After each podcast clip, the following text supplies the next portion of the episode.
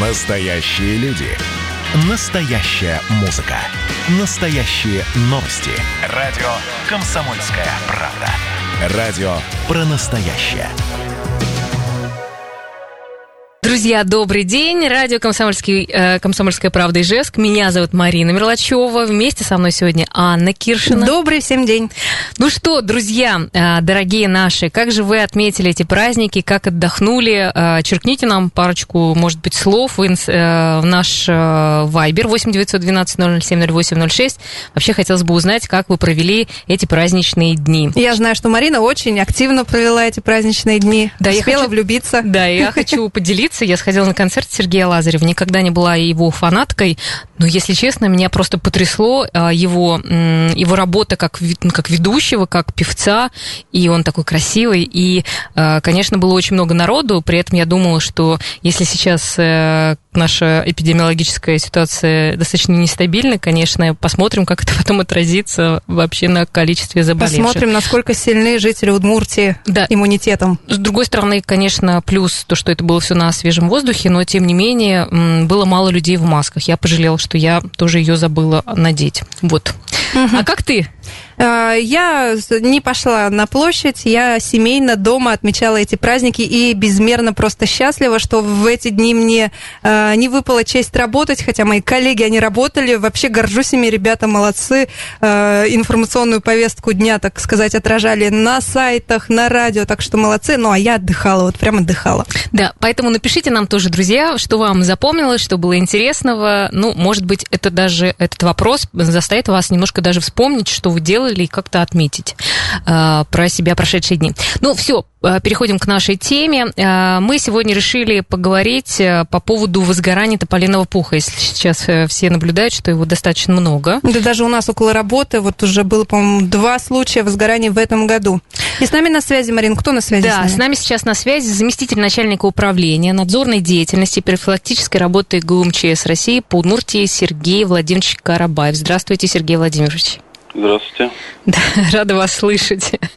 Серьезный голос у вас. Да, расскажите, пожалуйста, сколько в этом году уже зарегистрировано, зарегистрировано возгораний тополиного пуха? По состоянию на 15 июня текущего года на территории Удмуртской республики уже зарегистрировано 88 случаев горения тополиного пуха. При этом хотелось бы отметить, что за аналогичный период и за весь 2020 год таких случаев у нас не было.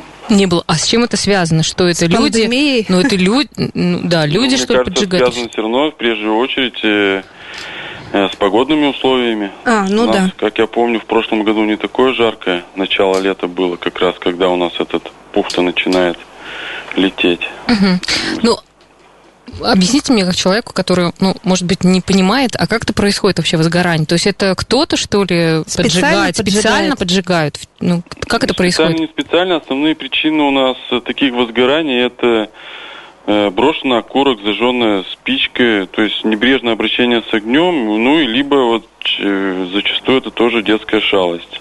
Да, я, кстати, уже от взрослых, да, вполне людей слышала, вот когда начались вот в этом году случаи, что они признаются, что в детстве тоже хотели поджечь, но не поджигали, слава богу. Вот, видимо, что-то вот в детстве, вот все интересно, и хочется посмотреть, как это горит. Да, а где вообще э, зафиксированы эти случаи? В республике 88, а наибольшее их количество у нас э, приходится на город Ижевск, 68 случаев. Далее у нас Сарапул 5, Воткинск 2 и Завьяловский район 4. Наибольшие такие, ну, вернее, пожары с крупной площадью у нас вот зарегистрированы в Завьяловском районе. Это поселок Октябрьский. Два пожара, 30 и 200 квадратов. Мгм. А что В одном, сгорело? в одном месте это все. Это э, как раз около средней школы Октябрьской. Мгм. А что-то сгорело? Нет, слава богу, ничего. У нас чисто пух. Только пух. Слушайте, Только а, пух, да. а чем вот э, он э, получается опасен? То есть э, от Может него может... Да, да, вот расскажите, пожалуйста. Но он как раз опасен тем, что не то, что он сам горит, а то, что он может распространить огонь на те же деревья, на сухую траву или вообще объекты жилого общественного значения. Ну, за последние годы у нас такого не было, но тем не менее это в соседних субъектов в этом году уже было, как я знаю. А как-то провели беседу или есть какое-то наказание за то, что человек так делает? Можно вообще поймать того, кто э, хулиганит? Поймать можно, но в этом году мы никого не поймали. Тем не менее, у нас, э, да, у нас ответственность существует, как административная, предусмотрена Кодексом административных правонарушениях, это статья 20.4. Также республиканским законом, ну, в соответствии с которой э, штраф на граждан составляет от 2 до 3 тысяч рублей. Э, также административная ответственность предусмотрена республиканским законом номер 57, где тоже за выжигание, сжигание вот тополиного, именно тополиного пуха предусмотрена административная ответственность и штраф до полутора тысяч рублей. Ну и уголовная ответственность тоже может быть, если у нас из-за этого тополиного пуха произошел пожар, э, ущерб от которого превысил более 200 тысяч рублей. Тогда уже будет уголовная ответственность. А были вообще когда-то ну, выписаны, вот э, кто-то наказан по этой статье вообще? По... Ну, за последние три года не, не было. Угу. Нет, именно из-за из туполиного пуха. Да, ну да, да, да, я про это и спрашиваю. А как обычно сигналы поступают к вам? То есть это звонят очевидцы или как-то по-другому это происходит?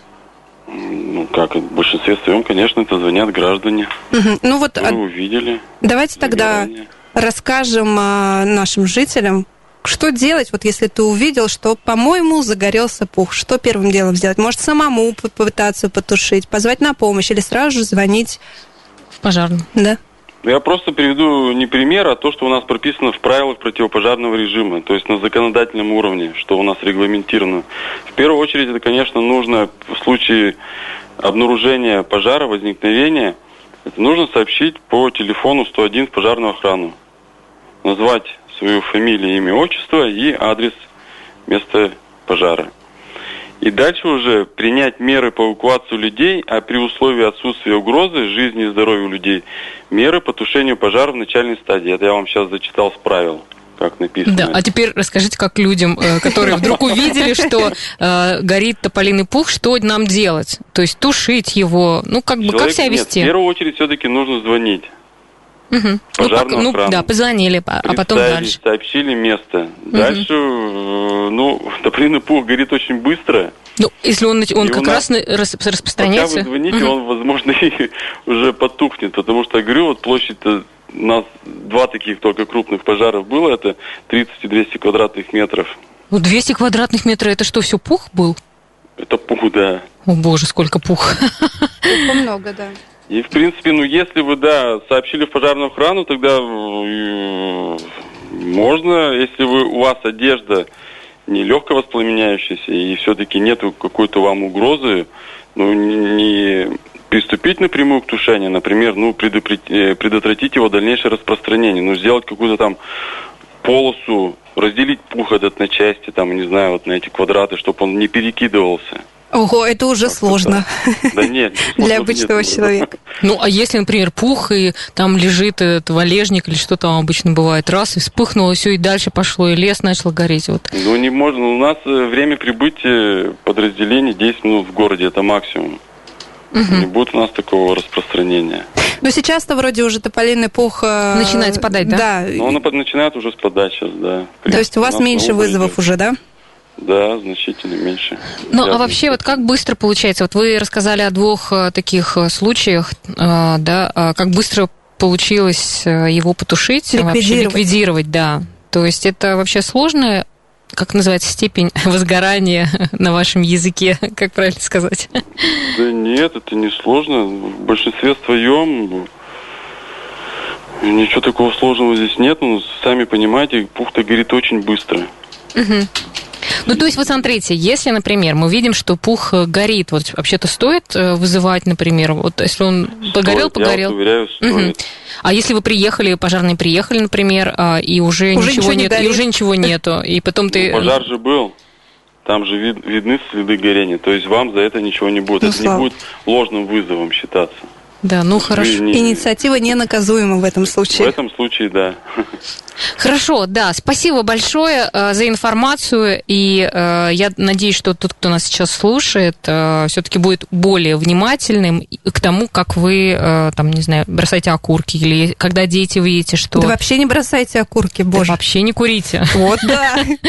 Да, с нами на связи был заместитель начальника управления надзорной деятельности и профилактической работы ГУМЧС России по Удмуртии Сергей Владимирович Карабаев. Ну что, э, у нас сейчас будет небольшая пауза, к нам уже присоединилась э, наш журналист Настя Захарова. Настя, привет. Привет. Да, э, Настя сегодня пришла для того, чтобы рассказать о том, как она тестировала велосипедные дорожки в нашем городе. Настя у нас велосипедист. Настя у нас добирается на работу на велосипеде. Ну, не только на работу, вообще везде. Да, вообще везде, поэтому можем как эксперту тебе доверять. И я надеюсь, что ты поподробнее нам в следующем блоке расскажешь. Все маршруты. Все маршруты, где самые сложные переезды.